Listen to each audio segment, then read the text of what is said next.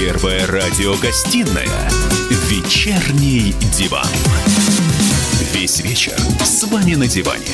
Трехкратный обладатель премии «Медиа-менеджер», публицист Сергей Мардан и политолог, телеведущая Надана Фридрихсон. Всем здравствуйте! В эфире радио «Комсомольская правда». Я Сергей Мардан. Со мной в студии Надана Фридрихсон. Здрасте, Начинаем здрасте, здрасте. наши ежедневные посиделки. Итак, главные новости На диванчике. дня. На диванчике. Сейчас сделаю погромче.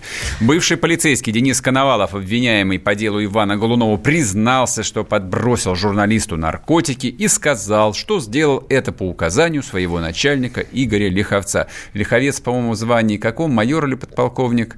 Не помню, к принципиально, сожалению. Но, тут важно, кто Лиховца просил. А- Короче, опять нас пытаются водить Дело, за нос. да не за нас пытаются, водят, нет. За как нас. Тему совершенно четко сливают, вот, и зацикливают на стрелочниках. Хотим За- знать заказчика. Заказчика то- хотим. Заказчик работает, по-моему, в, Роснеф... в Роснефти Мы не прикомандир- прикомандированным офицером ФСБ. Мы ну этого да не ладно. знаем. Главная новость, пришедшая вчера поздно вечером после вчерашнего эфира, премьер-министр России Михаил Мишустин подписал распоряжение о запрете въезда в Граждан Российскую Китая. Федерацию граждан э, Китая со всеми визами, включая рабочие, туристические, учебные. Остаются только транзитные А пассажиры. дипломатические визы? То же самое, под карантин все. То есть ты хочешь сказать, что мы не можем теперь принять китайского дипломата? Видимо, да. Понятно.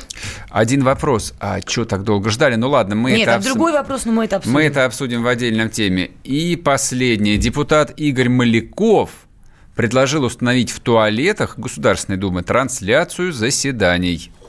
Ну тут Коллега Маляков Игорь Юрьевич предложил нам ряд инициатив, которые позволят нам совершенствовать работу по оповещению депутатов, когда они находятся в местах для размышлений. Просьба профильный комитет по контролю регламенту, во-первых, перечень определить этих мест, где депутаты размышляют. Вы о чем подумали, Владимир Владимирович? Бортка? Ой, я не могу. Подумал не о том. Это сла- самый сложный вопрос. Поэтому давайте комитету поручим. Разбирайтесь вместе с фракциями. «Вечерний диван». Послушали, как смеется глава Государственной Думы? Весело им там всем?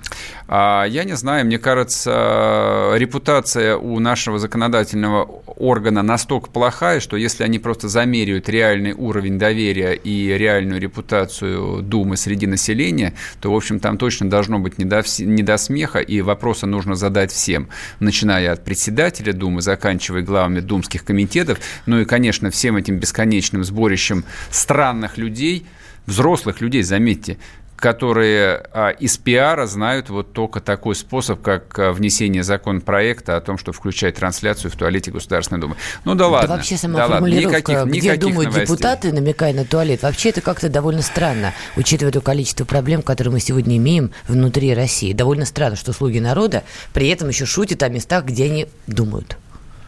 Ладно. Хроники коронавируса. Это красота сейчас. Если бы мы приехали... Это я вот сейчас не знаю. что- Это коронавирус с нами говорил? Видимо, он самый. Ну а между тем, Голикова объяснила решение запретить китайцам въезд в Россию из-за вируса. Естественно, объясняется это очень просто.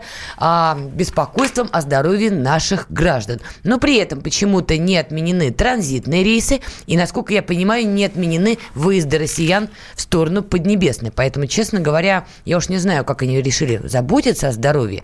Но инициатива, как минимум, ну, неполноценная. Я добавлю, что был проведен опрос, и согласно которому 51% россиян а, выступают за ограничение транспортного сообщения и въезд граждан Китая. Но также они считают, что нужно ограничить ввоз продукции из Китая, а, надо ограничивать выезд и, в общем, принять ряд других мер. Друзья мои, А следующий вопрос. Напишите, пожалуйста, что вы думаете, от нас скрывают правду или нет? 8 967 200 ровно 9702. Это WhatsApp Viber. Соответственно, трансляция в YouTube, там можно в чате тоже писать. А вопрос мой, он совершенно не праздный и совершенно не хайповый, потому что, ну вот я в течение полутора месяцев просто анализирую картинку, которую вижу на экранах телевизоров, просто в новостях. Но вот китайцы ни разу не похожи на идиотов. То есть страна, которая за 30 лет стала первой экономикой мира, точно не похожа на сборище бессмысленных дебилов, которые занимаются приписками и отчетами перед начальством. Тем не менее, армия ходит в костюмах пол, полной биологической защиты, армия обрабатывает целые кварталы, под карантином находятся территории, где живут сотни, не десятки, сотни миллионов людей – Американцы три дня назад объявили о том, что у них в полной готовности к развертыванию 16 карантинных лагерей по всей стране. Российская Федерация в ночь на 19 число, в ночь, это было вечером, когда решения не объявляются, вдруг объявляет о том, что закрывает въезд в страну всех китайцев. Вы мне объясните, это вот э, вещи не связаны друг с другом?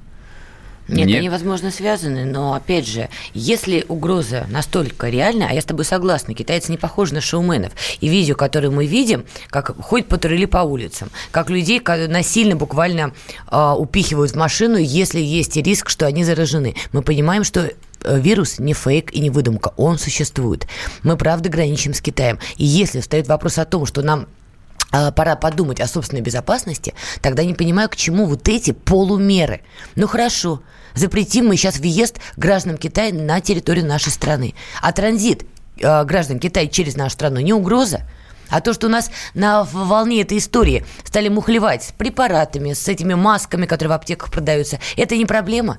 А то, что нету никакой сейчас элементарной истории с прививками, хоть с какими-то, я не знаю, с от карантинами. Коро- от, от коронавируса, что ли, прививками? Хотя бы от пневмонии, я не знаю, чего-то.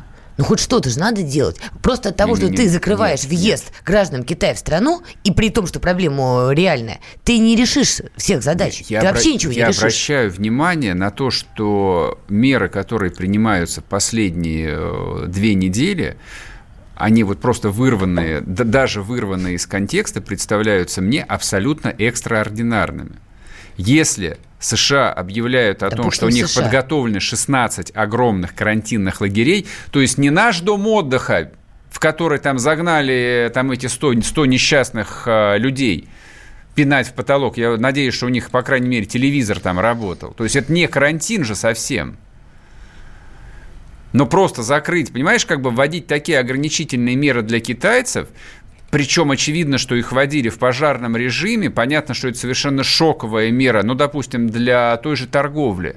Да, да у, нас, у нас 80%, если не больше, импорта потребительского и технологического идет из Китая. И его никто не перекрыл. Понимаешь, я уже... Все, с Китаем все понятно. Они действительно принимают жесткие меры, значит, угроза реальна. С американцами тоже все понятно. Меня сейчас мало волнует, что там будет у них. Я не понимаю другого. Если мы накануне а, вспышки в России если они идут на меры по запрету въезда граждан Китая, тогда почему это полумеры? Но если действительно угроза реальная, Тогда давайте, не знаю, депортировать тех граждан Китая, которые прилетели за это время в Россию, сейчас здесь находятся. Почему об этом нет так никаких новостей? Уже... А, последняя новость. Московское правительство рекрутировало несколько десятков переводчиков с китайского. Обходят, ну, в основном студенты. Правительство лично, что ли, обходит? Еще раз правительство Москвы так. наняло несколько десятков так. переводчиков с китайского языка. Так. А граждан Китая, которые постоянно живут в Москве, а количество их исчисляется сотнями тысяч человек на самом так. деле. Ну, естественно, речь идет о тех, а, кто недавно приехал, но я думаю, будут обходить всех, потому что это коммуна довольно замкнутая, они общаются друг с другом, в том числе и с теми, кто приезжает, то есть они потенциальные носители. У меня в голове одна идея, причем это... М- ну, я не знаю, может быть, там я склонен драматизировать, э, либо во всем ищу заговор, но вот у меня складывается полное ощущение, что болезнь имеет вполне себе расовый характер. Не имеет она и... расового характера. Немцы заражаются, американцы заражаются, там не, э, не, россиянка заражена. Там не указываются, это, там говорят граждане. То есть вполне может быть заражена гражданка России. Тебе же не говорят, кто она. Ну, ты предполагаешь то, что она по крови китайка, что ли? Во-первых, она может быть китаянкой. Китаянка, извините. Она может, Хорошо. быть, она может быть кореянкой Хорошо, этнической. украинцы. Она может быть буряткой, что то же самое, что китаец или монгол, или тувинец Я бы какой-нибудь. тебе поверила, но, увы, география слишком широка. Там Ге- и украинцы уже, и немцы, и американцы. Ну, уже очевидно, что это не имеет никакой прямой паски именно к азиатской расе. Простите Может меня быть. за это слово. Хорошо. К сожалению, вирус, он более, А скажем так, кровожаден. Слово раса, она ругательная? Я уже не ли? знаю в наше время, что ругательно, а что не ругательно. Вопрос в другом. Хорошо, в Москве наняли группу переводчиков с китайского языка, они обходят, общаются. А с Дальним Востоком что? Там наняли такую группу? Не знаю. Бог с ней с Москвой. Ну, так вот, по, по- нет, не бог с ней, с Москвой. На Дальнем Востоке живут 6 миллионов человек.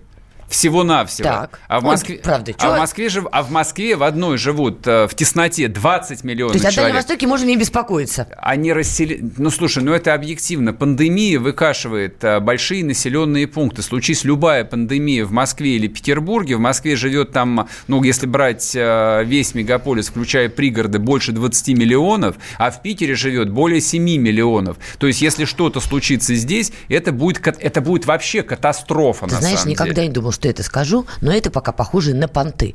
В- ну, под угрозой в первую очередь жители Дальнего Востока, а не Москва. И то, что сейчас правительство Москвы, а мы наняли переводчиков, а мы сейчас все выясним. Что вы выясните? Придут переводчики китайцы, вы больны? Да. Что? Помогло это кому-то? А При- Дальний Восток в зоне риска. Предлагаю отправить Надану Фредериксон на, на Дальний Восток в составе комсомольского отряда, комсомольцев-добровольцев, От которые «Комсомольской построят э, очередной госпиталь. Вернемся после перерыва, не уходите. Я придумал такой сюжетный ход. Давайте я скажу некую чудовищную вещь. Это будет неудивительно. Скопление мигрантов – это не прогрессивная тема, не техническая, а стереотипная. Среди впечатлений моей юности через запятую идут трипы кислотные, наркотические, и благодать в церкви на праздник Троицы. Олег, а вас случайно в Лондоне не завербовали там на какую-то знаете- лондонскую разведку? Программа «Кашин-Голованов. Отдельная тема». По будням в 9 вечера по Москве.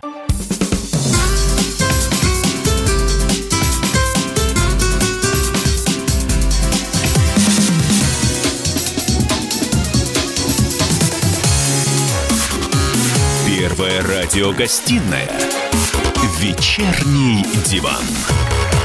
И снова здравствуйте. В эфире радио «Комсомольская правда». Я Сергей Мордан. Со мной в студии Надана Фредериксон. Обсудили всемирный заговор, который теперь э, под ударом находится Китай, я думаю. Под однозначно. ударом мы с тобой.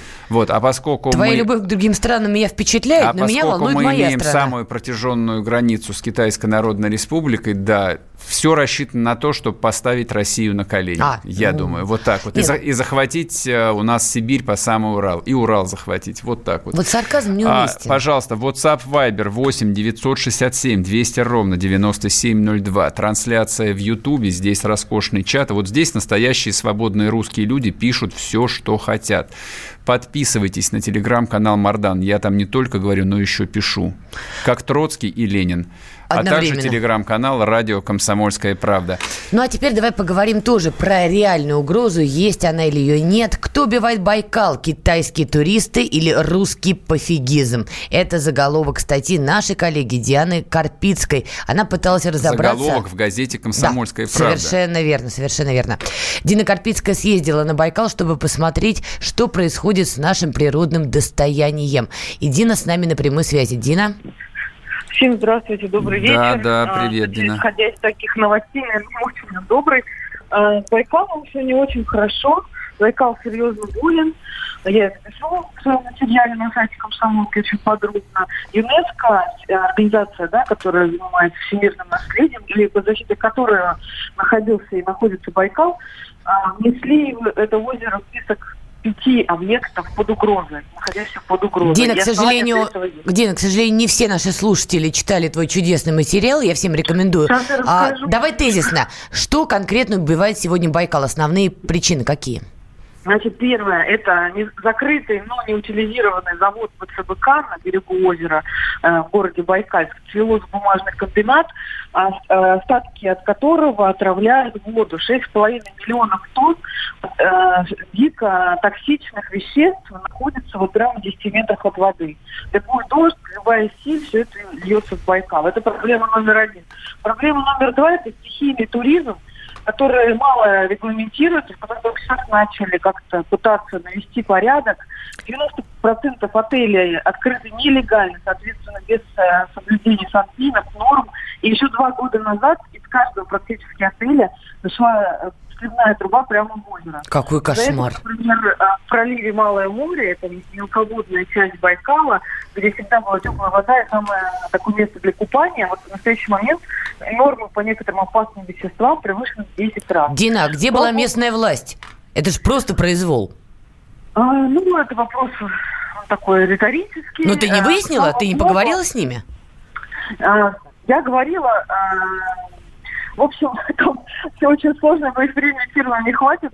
Я просто скажу, что есть и хорошие новости. Два года назад была создана Прибайкальская межрегиональная прокуратура природоохранная. И вот за два года эти 36 человек, сотрудников этой прокуратуры, сделали просто очень много. Они остановили вырубку лесов на берегах Байкала, что тоже влияет на их... А кто их вырубал, Дин? Они... Кто? А, местные? Как кто? Не факт. Да, вырубали разные люди, в том числе и иностранцы.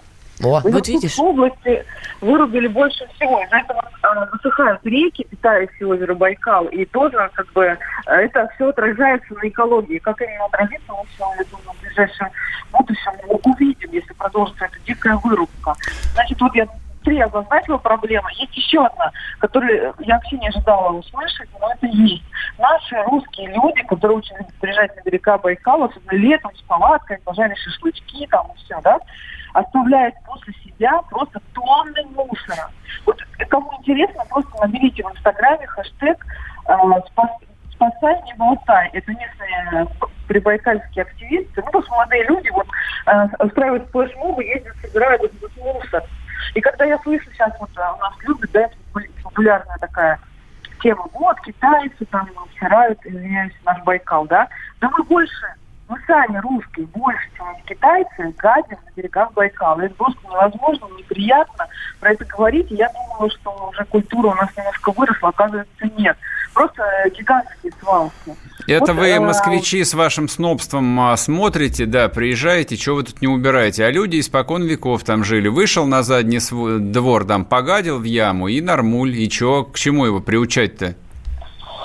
Ну, том и дело, что полокатил на задний двор, это не так страшно. Как, а, страшно, когда в отелях делают э, номера с удобствами, с туалетами, и вода размывает вот эту кишечную флору, и все эти стоки вместе с грунтовыми водами попадают в озеро. Если это просто вот это наш, да, да, вот этот туалет деревенский, он не приносит вреда.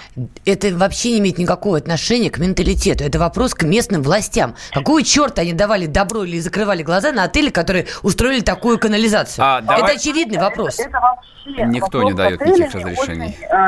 Очень, э, закрывали глаза?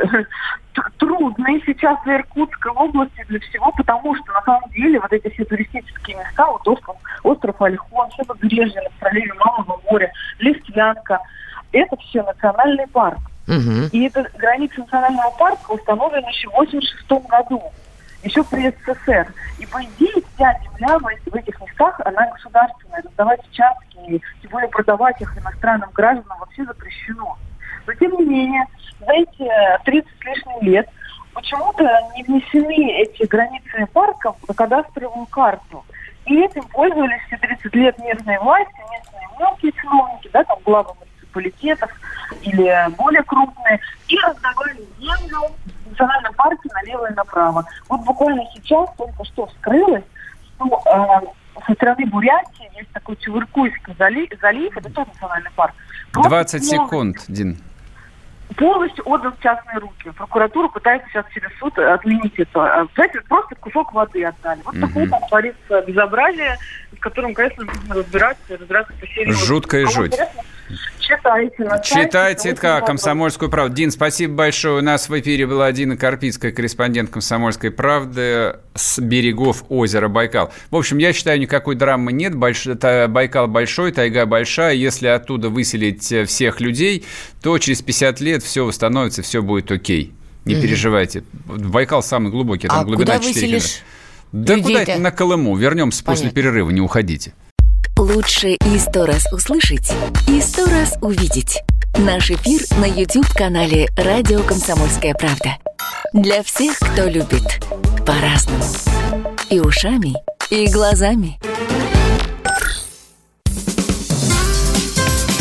Первая радиогостинная «Вечерний диван».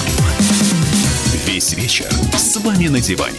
Трехкратный обладатель премии «Медиа-менеджер», публицист Сергей Мардан и политолог, телеведущая Надана Фридрихсон. И снова здравствуйте. В эфире радио «Комсомольская правда». Я Сергей Мардан. Со мной в студии Надана Фридрихсон. Пишите WhatsApp, Viber. Сделайте себе татуировку, наконец, на руке. 8 967 200 ровно 9702. Можно писать все, что хотите. Вас никто не читает, никто не цензурирует. Кричит душа, ну так прокричи. Мы м, слегка поправим и зачитаем. А трансляция в Ютубе ожесточенная. Вон тут меня оскорбляют, Надану оскорбляют, Путина оскорбляют. Тут все друг друга оскорбляют. Просто милейшее место. И, конечно, нужно подписаться на телеграм-канал Мардан. Я там не только разговариваю, но еще и пишу. А также телеграм-канал Радио Комсомольская правда. У тебя есть секретный телеграм-канал? Да. Давай тоже отрекламируем. Нет. Какой? Футляр от виолончели. Не Нет? смешно. Ладно, не смешно. ладно, не хочет говорить. И, кстати, вот еще одна несмешная тема. 16 февраля 26-летний мужчина вошел в здание храма на Бакунинской улице в Москве и ножом, ножом ранил двух человек. Его задержали. Полиция возбудила в отношении него дело по статьям хулиганства и побои. Также сообщалось, что при нем был обнаружен пакетик с марихуаной, ну, с наркотическими веществами, ладно, скажу это так. Вроде как пишут, что его будут, э, его отправили под арест до 16 апреля, но у всех вызывает много вопросов. Чувак ранил ножом двух людей, и все, что ему пока вменяется, это хулиганство и побои. Вот, вот это странная история. Это вообще, нет, это не просто странное, это, слушайте, вот когда говорят, что у нас тут э, православный Талибан наступил, что государство давно срослось с церковью, и атеистов... Ну, признаки есть. И атеистов притесняют вообще все, кому не лень, и отец Дмитрий Смирнов оскорбил половину населения страны, и Оскорбил. ему тоже ничего не будет. Вот вам конкретный пример, совершенно невероятный. Нападение на культовый объект, нападение в церкви, люди порезаны. Здесь два вопроса. Тут ключевое, что люди порезаны. Нет, Какая это разница, ничего, где? ничего под- нет, совершенно не так. Это не ключевой. Ключевой, ключевой момент нападение в церкви. То есть здесь гарантированная 282 и какая там статья за экстремизм, я уже не помню. 282 экстремизм. 282 в какой части? Это, это, конкретный, Извини. это конкретный экстремизм, это целенаправленное нападение именно на служителей церкви было.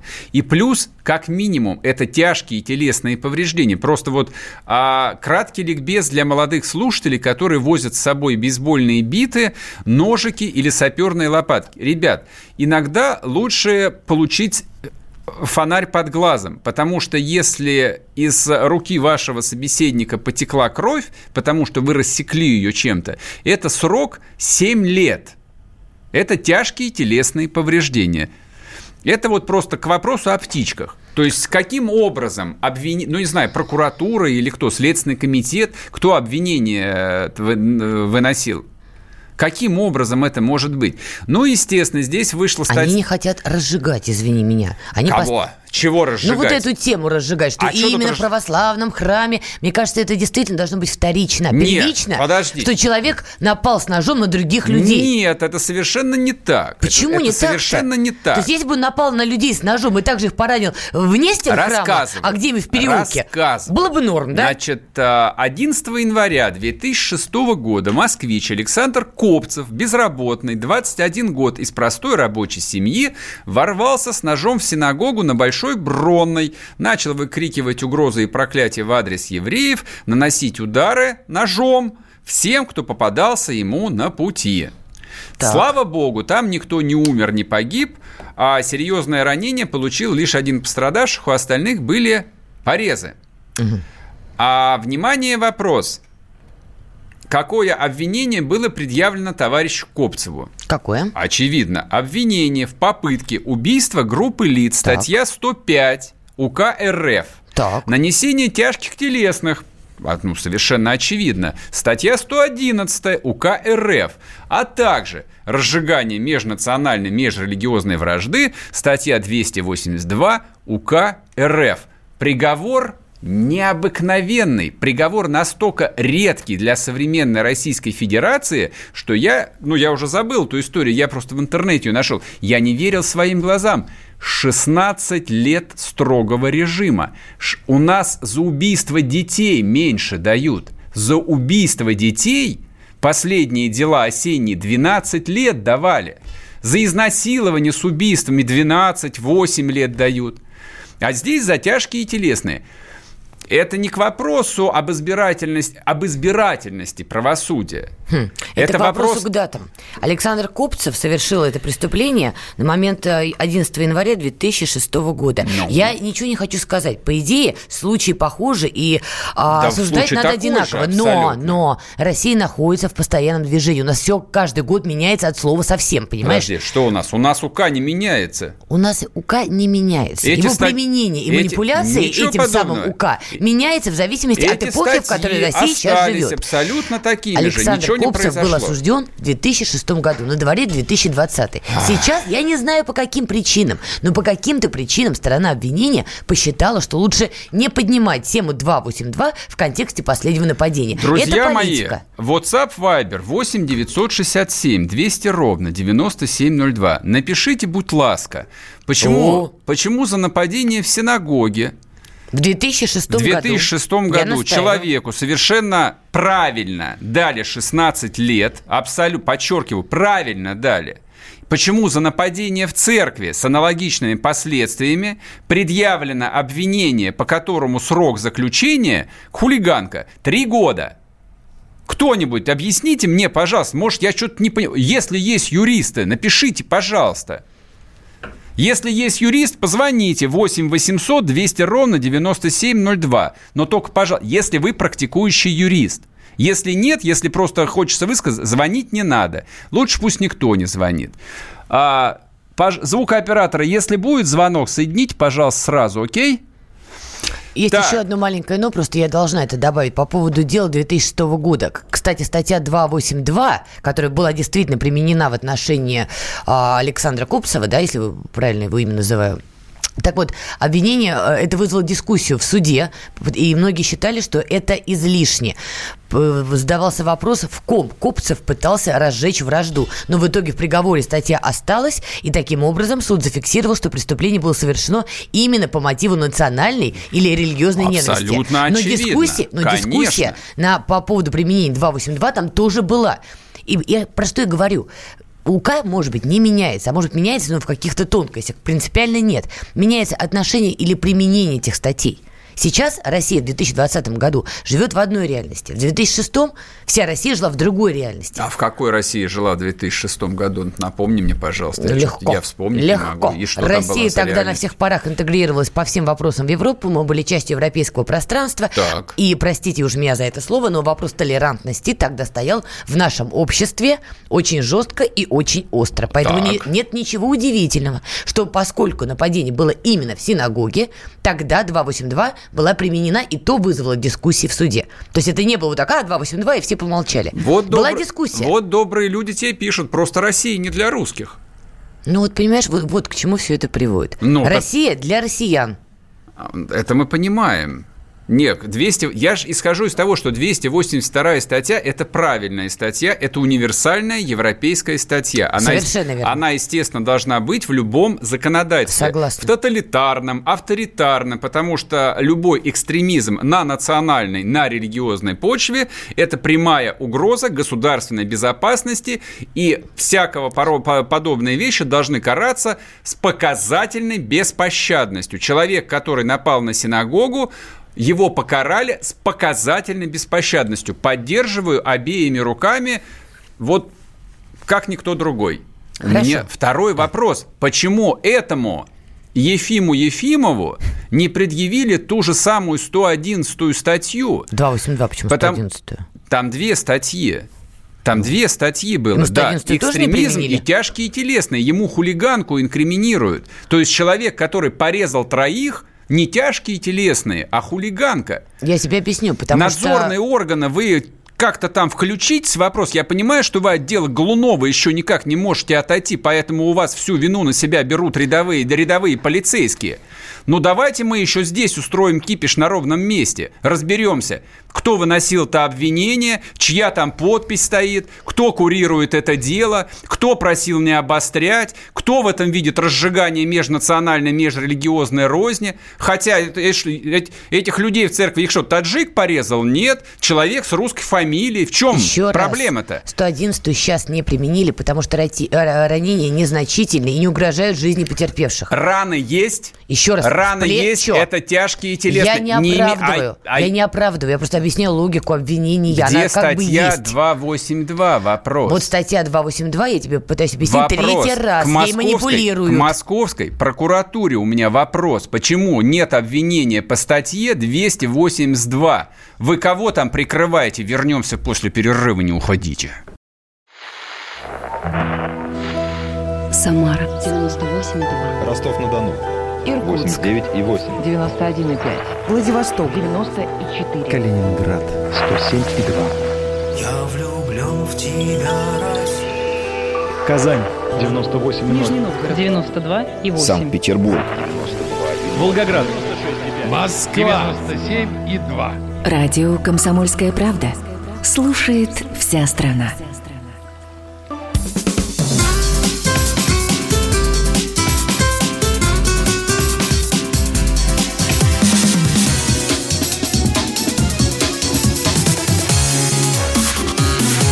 Первая радиогостинная «Вечерний диван». И снова здравствуйте. В эфире радио «Комсомольская правда». Я Сергей Мордан, со мной в студии Надана Фридрихсон и рубрика «Большинство россиян». Так. Большинство россиян. Большинство россиян посвящено надвигающимся неминучим... Неминуемым. Без, неминучим, я бы сказал бы, гендерным праздникам. Кстати, а, термин «гендерные праздники» придумали торгаши. Они, когда планируют объем продаж на год, они всегда говорят «гендерные праздники» и планируют там плюс 25% роста продаж. Почему? Рассказываем.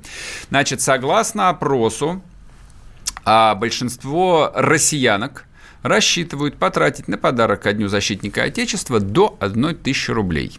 Ну, это как-то действительно. Товарищи женщины, это некрасиво. Тогда как мужчины готовы потратить от тысячи до трех. До трех? Да. Но это имеется в виду на следующий 8 марта. Так, я То есть по... женщина на 23 февраля готова потратиться до 1000 рублей, при том, что мужчины на 8 марта готовы потратиться от 1000 до 3. В общем, вы знаете, как ни покрути, а статистика-то с обеих сторон не очень. Дальше глупости идут какие-то. При этом 57% мужчин, 53% женщин хотят потратить на гендерные праздники столько же, сколько в прошлом году, по 24% больше, а 11% меньше. Так, и четверть мужчин и женщин готовы даже в кредит потратиться. Это безумие полное, конечно. Значит так, вы должны платить за свои кредиты 300% годовых. По-другому это не лечится, конечно. Вот когда люди готовы покупать э, подарки на 8 марта, на 23 февраля в кредит, Слушай, бить палкой по голове. Люди берут кредит и на свадьбу, а потом не знают, нет, как дураков, расплатиться. Нет, дураков полно, да, и через год разводятся. Я понимаю, я в курсе, я знаю. Не ограничиваю право людей брать кредиты. Кредит – это жизнь для банков. Банки – наше все. Банки Что ты мешаешь людям все. жить? Значит, друзья мои, а, я эту тему хотел обсудить коротко вот в каком смысле. А, начиная с 91 года, каждый год задаюсь вопросом, как вот эти вот два дурацких праздника, которые были дурацкими еще при советской власти, продолжают оставаться в нашей каждодневной жизни. Ты оскорбил товарищей женщин. А мужчин? Нет. А мужчин что оскорбляться, господи? Окей, Они друг... все равно должны. Нет, нет. С другой стороны, хорошо, я даже внутренне как-то могу для себя объяснить существование праздника 8 марта, ну, типа, раз в год э, цветы подарить, хорошо. Да это ужас. Чтобы азербайджанские торговцы купили себе новые Мерседесы. Оставь в покое продавцов цветов. Это имеет Я никакого со всем значения. уважением, они молодцы. Все но, молодцы. Но как до 2020 года дожил праздник 23 февраля, когда большинство мужского населения страны никогда в жизни не носило ни погон, ни сапог – для меня загадка. Это день защитника как, Отечества. Какие они к чертям собачьим защитники? Ну они, как? они белобилетники, они косили от армии. С чем его гниду поздравлять? С чем? Когда он должен... Тебя был- можно поздравлять? Меня Ты можно. защитник Да, Отечества? я гвардии сержант запаса, извините Запасы. Это в меня. каком году было? Давненько. Ну, я год, я год. в советской Давай, армии давай, служил. годик, годик Значит, назови. В моей Советского семье, в Союза моей- нет, в моей- Сережа. В моей семье три поколения, нет, четыре поколения мужчин служили в русской армии. В советской, видимо, В русской, понимаю. в советской, а теперь снова в русской. Российской. Поэтому- как угодно назовите. Поэтому это наш семейный праздник, мы право имеем, и наши женщины это знают. Мы несем это право в себе, оно у нас написано на лицах. Вот у меня на лице 23 февраля написано, где мой подарок. И это, Женщина! и это, Прямо я- это, это явно не носки должны быть. Потому что я родину Да ты защищал. что, хорошо, а что тебе надо дарить? Ну-ка расскажи. Я не знаю. Ты защищала родину, которой уже нет, и поэтому тебе надо подарить что? Но командиру установки «Град» можно подарить человеческий подарок. Ну какой? А если ты белобилетник и ходил на военную кафедру какой-то занюханный провинциальный вуз, и тв- тв- твой диплом даже сжечь нельзя, потому что он сделан из картона, какой ты защитник Отечества? За что тебя поздравлять? Друзья мои, 8 967 200 ровно 9702 это WhatsApp Viber. В Ютубе идет трансляция. Напишите мне, вот вы люди, которые носили погоны, как вы думаете, вот всех остальных, вот этих вот, которые за нашими спинами здесь отсиживались, их надо поздравлять? Или женщины должны плюнуть им в рожу и сказать, что у тебя праздника никакого нет, потому что никакой ты не защитник? А зачем вообще вводить вот эту странную традицию? Женщине обязательно на 8 марта подарить цветы. Женщине, в принципе, надо дарить цветы. Тем более, я тут почитала опросы. Смотрите, самые запоминающиеся подарки, например, на 8 марта называли участницы опроса гладильная доска, капроновые колготки, Отлично, идеальный подарок. а, мельнички для соли и перца. Ребят, вы чего? Колготки можно и чулки, и любые чулочные изделия, мне кажется, можно в любой день пойти купить, как только они понадобятся. Гладильную доску дарить на 8 марта? Вы серьезно? Зачем вот эта дикость? 8 марта, я с тобой согласна. История этого праздника, ну, когда-то это было актуально. Сомнительное. Да, ну, допустим, тогда это было еще как-то актуально. Но в 21 веке, ребят, какой женский день? Кому он нужен? Подожди, ты считаешь... Зачем он нужен? Феминисток оскорбляет это. Да при чем здесь феминистки? Это глупость. Сереж, гладильную доску подарит женщине А. на 8 марта. Ну ты вот сам, как... Если женщина живет с мужчиной, который год ей ничего не дарит, делает ее бесконечно беременной, с фингалом под глазом, гоняет ее на кухню, жарит ему бесконечную, бесконечную яичницу, и только 8 марта он дарит ей какой-то букет, так гнать его надо в шею. 21 век. Да, согласен. Это просто, понимаешь, это праздник, который унижает просто человеческое достоинство. И мужчин, честно говоря, и женщин. Потрясающе. Вы Потому слышите? что мужик, который на 8 марта чешет, значит, цветочный вот это вот прилавочек, Ну и а мне вот моей даме Мимозку, букетик бы. мимозку подешевле, пожалуйста. Вот это, это ужасно. Почему это Ну, ужасно? про- ну, это просто унижение достоинства, Нет, логики и нет, всего остального. нет. Если мужчина любит женщину, он будет дарить ей цветы просто так. Просто потому, что она есть. Так, хорошо, ты как феминистка сказала. Я, вот Я не хочу, феминистка. Я хочу пополемизировать э, со слушателями, которые пишут. А мне вот интересно, если бы Мардан не служил в армии, он бы также красноречиво хаял тех, кто не служил, и себя, соответственно? Да, я вам отвечу за него, да. Да, можете поверить. Это, кстати, правда. Надо дать должное, Я Мардан человек не честный, только всех, но честный и себя. и справедливый. Служил – молодец, получаешь подарок. Не служил – до свидос. Иди бабе своей лучше купи что-нибудь. Не три розочки, а хотя бы пять. Потраться. Но ей же все равно бабки придется потратить. Отдай ей еще тысячу рублей. Пусть она себе что-нибудь купит. Помаду какую-нибудь с духами. Какой кошмар. Я, а, не, я 8 марта радуюсь. Нет, я Чему? Я, смотрю вот на этих людей. У людей лица просветляются. Так ну, это правда. пугает, Серёж. Нет, это не пугает. Это нормально. Это ритуал. Вообще жизнь человеческая состоит из разных ритуалов.